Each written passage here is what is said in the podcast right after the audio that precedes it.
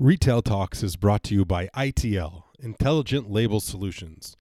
With a 40 year track record, ITL specializes in enhancing your brand image and helping you share essential information about your products. Whether you are a retailer, brand owner, or garment manufacturer, ITL's integrated range of products and solutions is designed to support your needs. Your label is your brand. Put it in safe hands. Broadcasting from beautiful Montreal to retail enthusiasts around the world. Around the world. You're listening to RFID Phil's Retail Talks with your host, Philip Lasner. Hello, retail and RFID enthusiasts. Today, we had an interesting discussion with John Pierre Kamel, aka JP, and Marshall Kay from RFID Sherpas. RFID Sherpas LLC is a consulting practice focused exclusively on the retail sector. The company serves a global base of retailers, vendors, technology providers, investors, and industry associations as an advisor on all facets of retail RFID. In addition to helping clients utilize RFID practically and profitably, the company plays an active role in fostering education and adoption of item level RFID within the retail community. Here was our conversation. Okay, great. So tell me about the Shelfie stick. So we the Shelfie stick was invented originally for a client who had some health and safety issues at their store where a couple of people fell off ladders doing cycle counts. Um, and really has evolved since then. So the idea behind the Shelfie stick, it's on a carbon fiber extendable pole um, with a little bucket on the top that allows you to place uh, various handhelds. We have a universal mount that allows you to put any handheld into it and strap it into place. Um, and then it allows users to count shelves basically from the ground as high up as 12 feet. Um, so they can extend their arms up and count 12 uh, sh- product on 12 foot high shelves. And how, sorry, go ahead. Did, yeah. So how did you come to want to create such a device? So we were in a steering committee meeting with one of our clients, and the head of health and safety came in and told us that um, several people had fallen off of ladders during doing cycle counts. Um, and so the you know the steering committee said, well, how do we solve this problem? Because we can't do cycle counts for these high shelves off the floors because reading through these metal shelves or metal shelving structures basically eliminated the ability to count count those items from the floor. And so I had suggested, well, why don't we go get a, you know, there's got to be a pole or something that we can mount the stick onto. And they said it doesn't exist. Technology at its finest. Exactly. Let's find a stick. And uh, and so I I told them, okay, give me a week, I'll do some searching, and they were right, it didn't exist. Um, and so I uh, uh, I made my first one at home. I went to Canadian Tire, sorry, to Home Depot, um, bought some PVC piping and actually made made the first one in my basement. Brought it back to them. Um, they loved it, and their exact words were, "We'd like to order 300, please." And I said, uh, "I can't make you 300." um, and so I uh, I reached out to my contacts in the manufacturing side, um, and we uh, we manuf- we got a manufacturing contract in place to to build them, and so we we kind of changed it up a little bit. We made the base out of um, out of carbon fiber to make it nice and light because people are carrying these these sticks around for you know 30 minutes or so, you know maybe even as much as an hour doing a cycle count, and so we didn't want it to be heavy. Um, and so the base is is made of a carbon fiber, and um, and uh, away we went. And so we we had our first order with our first client. Amazing. Uh, and we don't. And sorry, go ahead. How were the results from that from that first order?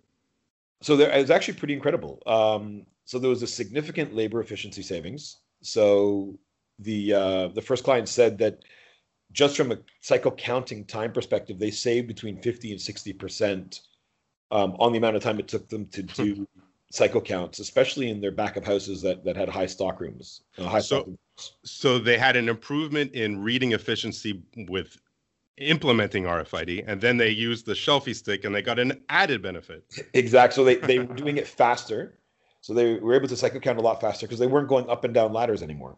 Right. Um, and then the second thing is what we found, which we hadn't really anticipated originally, was that there was a scanning accuracy benefit. So because you were getting the the handheld a lot closer to the product, um, we actually had more accurate scans as a result of using um, as also using the shelfie stick for those high those items on high shelves.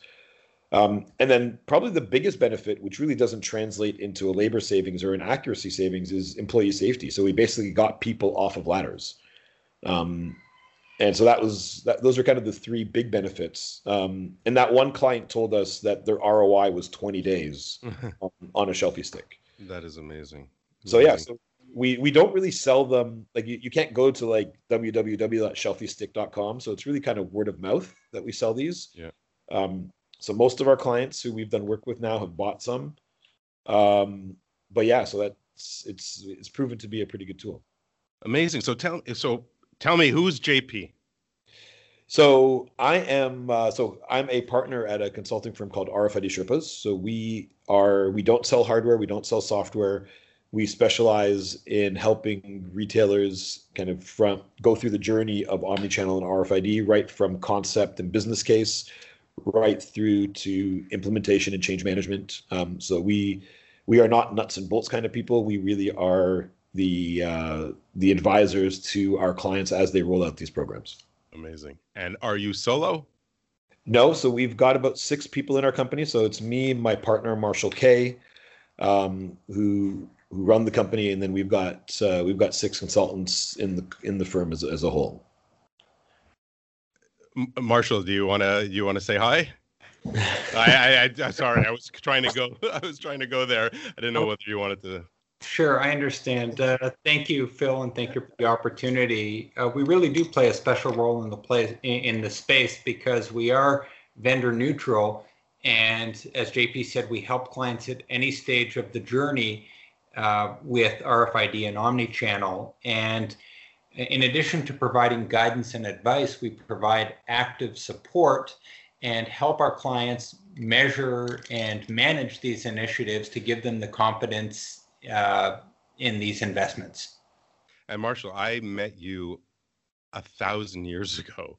Yes. so, so Marshall, give me a little bit of uh, of your background and how you came about to uh, take part of our in RFID. Sure. Um, I got bit by the RFID bug in 2003. I come from more of a traditional management consulting background. After getting an MBA, I started working for a global retail consulting firm called AT Kearney. And while at AT Kearney, I was asked to work on a project involving RFID and something called data synchronization. That's when I got excited about RFID, and I knew it was going to be profoundly important to the future of retail.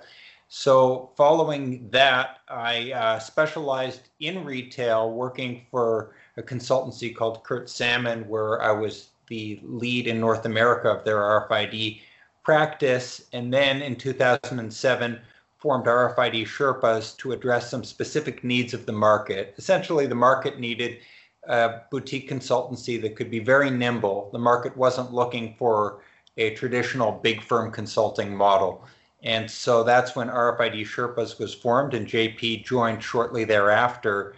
And we've worked on some very significant initiatives uh, within the retail RFID community and have had the privilege of working with some wonderful clients on both sides of the Atlantic Ocean. And our work even takes us to Asia too, in terms of uh, some of the upstream important work that needs to be done there as well.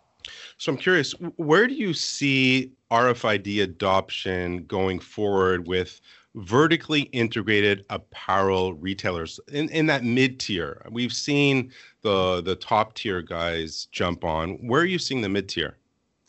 I think the mid tier right now it's more variable simply because there isn't necessarily the complete understanding of how critical these capabilities are. And this is the way I like to explain it to people.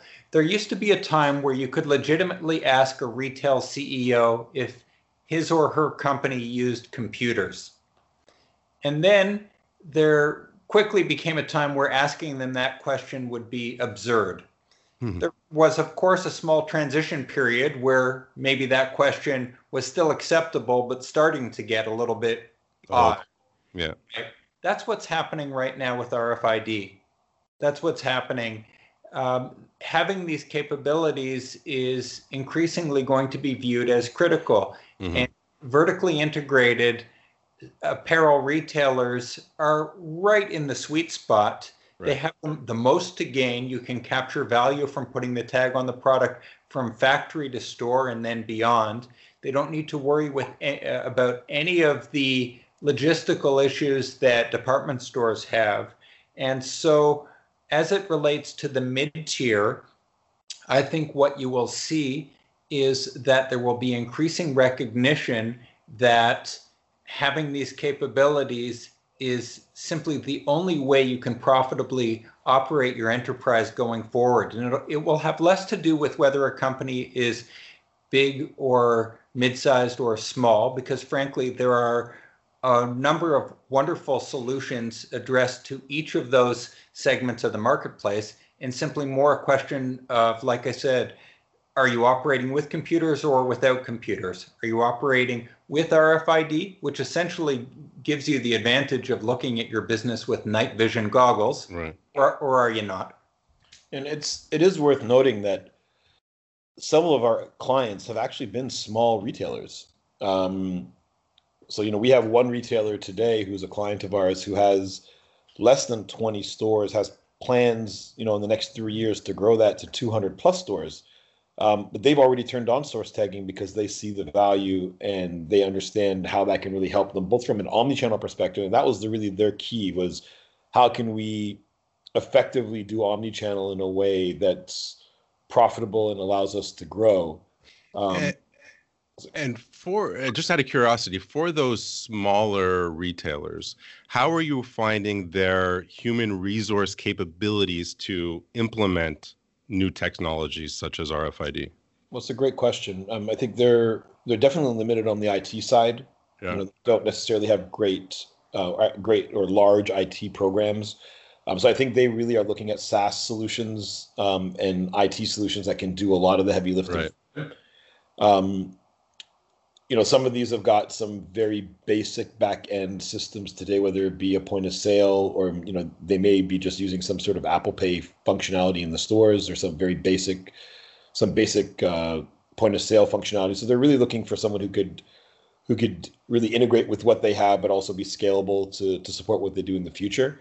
Um, I think on the, you know, the other side of it from a people process perspective, a lot of these smaller organizations don't have a lot of people in their stores organizations. You know, they've right. got stores going, but they don't necessarily have, you know, a, a, layer of, of regional managers and district managers and store operations people. And so I think that side of it to make sure that they have the visibility into how their stores are operating is critical. And that's that's an, another area where we've seen a real need in the marketplace.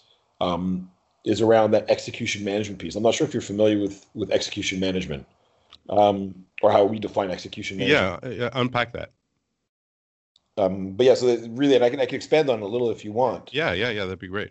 Um, so you know, from an execution management perspective, and there's a company called Aisle Five that does a great job of of this, and it's a SaaS solution. But there's you know, there, there's multiple ways of doing this, of building it organically within the organization. If you have a BI capability, which is really about driving visibility into how your stores are executing their RFID programs on a daily basis. So, are they doing their counts every day? Are they doing them on time? Are they, you know, how well are they doing their counts? So, having a health score around their their cycle count.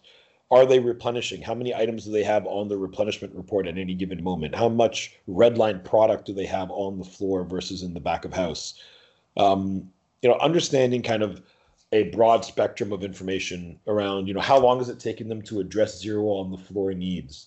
Um, so what is their what is their model stock um, on floor availability versus their ISOS or their in-store out of stock number? So how many zeros do they have on the floor for product they carry in stock?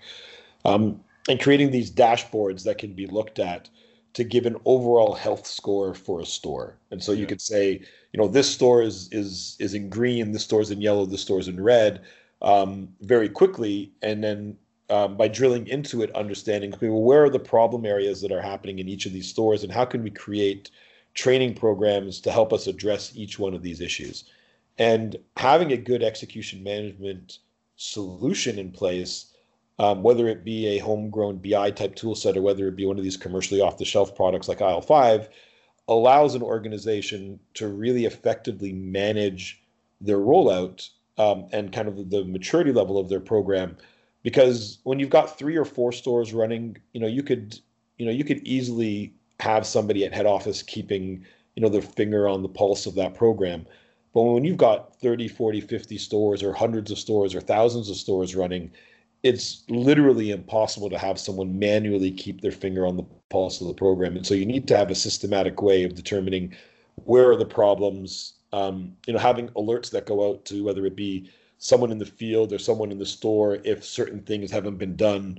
Um, an example of something that adds tremendous value for some of these retailers um, is the ability to identify never never missing products. So I can never have this item in out of stock status on the floor at store open. Hmm. And so, you know, if you open the store without, you know, one of a list of 10 critical items in the store, and that can be tailored based on each individual store, there's an alert that's sent that says yeah. oh, you're out of stock in these particular items. Um, and so that that kind of functionality and that kind of layer on top of the RFID to really really adds considerable value.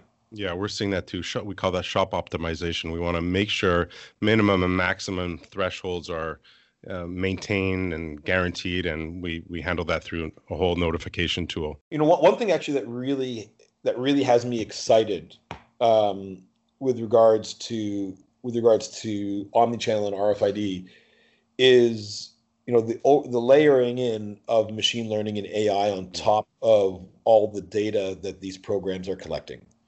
And, For what purpose? so I think there's a whole bunch of different ways okay. that could be used. Like you could be doing it for, you know, well, what what should you be putting on the floor? So what do you, your planograms or your floor minimums should they look like? What should your assortment like? Should you be changing up your assortment in a store? Yep. Um, should you be changing the way that you manage your resources? So based on where you're, you know, should you be changing your staffing needs in your stores based on what you're selling, what product is moving, um, and using all that data to drive efficiencies that way. Um, I think you can start to use that data to more effectively allocate product across your chain. Um, you know, can you move to more of a hold and flow versus a, you know, basically a true a true pull versus push model in, in your supply chain? Um, can you have nodal visibility across the chain and, and understand how you should be managing that information? Um, you know, a lot of retailers use processing centers or, or manned offsites as a staging facility for large footprint stores to make sure that they've got product. Well, how do you manage the data between your DC, your processing center, and some of your larger footprint stores, and make sure you got the right product in the right place at the right time? Yeah, yeah that's um, key. So I think all of those things together with a automated AI framework can really drive significant value. Um, and then the analytics side of of what's happening is huge as well. And so I think that's kind of for me the the next layer of of uh, of value. And there's there's I think there's a short term way to get there, and there's a long term way to get there. I think there's there's um, if you think of true AI and true AI tool sets, you you might be a few years away from in having true AI and machine learning integrated into some of this RFID information. Yeah. But there's there's an opportunity using bots today that I'm not sure if you're familiar with bots.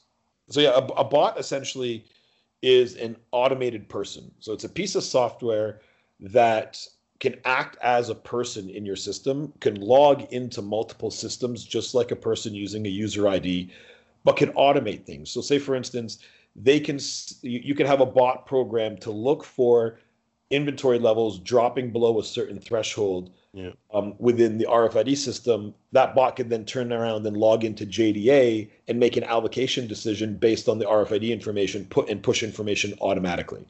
Um, they could take a look at a price change that happens in one system and then log into the RFID system and make a change to say, you know what, this item just moved from full price to red line, so let's mark it now as a red line product okay. at the store and take it off the floor minimum sheet. Can you bring in external data points, whether in a particular location? Without it, so you it, you could think of it as just an automated person. So yeah. it's it's a piece of software that could do anything from a keystroke perspective that a person can do, except you could you could program it. Yeah. And so what's beautiful about this is you can have multiple system interactions without the need for complex and costly integrations. Yeah. Um, and you could do that in near time. Um, and so you know you're seeing it. For, you, you, know you could see it right across the board, whether you whether you're talking about logging into a website, logging into a system, Um, you know, we're talking about uh, for one of our clients, um, we're working with them to build a really cool solution, uh, which is taking a look at shipping and receiving and understanding okay well what's coming in what's really needed on the floor what what's um, available in the back of house and creating a prioritized list of product and boxes that says okay work these 14 boxes first put these six boxes and put them directly into the back of house instead of sending them to the floor uh, because there's a need there's not a need for you to take this to the floor right away. Right. um, and then therefore if you've only got you know 40 man hours of work um, before store open to process a shipment you could process the most important boxes first. And in order to do that you have to be able to log into your delivery system. You have to be able to log into your rfid system. You may want to take a look at point of sale data understand the highest velocity items um, over the last little while and prioritize based on collection. And so there's a whole bunch of different um, systems that you may want to log into and take a look at and you could do that in an automated fashion using these bots. So Amazing. so for me that's kind of like a that's a step towards ai so you can actually layer in ai into these bots to make decisions. Yeah. but i think the first level is just going off of a set of rules and coming up with things you want them to do um, and then you could actually start them having you know giving them the intelligence to make decisions but to me that's a further out that's a little bit further out JP, Marshall, thank you so much for your time today. Oh, absolutely our pleasure Our thank you phil. Thank you, Phil. My thanks to JP and Marshall for joining us today. My name is Philip Lassner, and on behalf of myself and ITL Intelligent Label Solutions, I would like to thank all of you for listening to this edition of Retail Talks.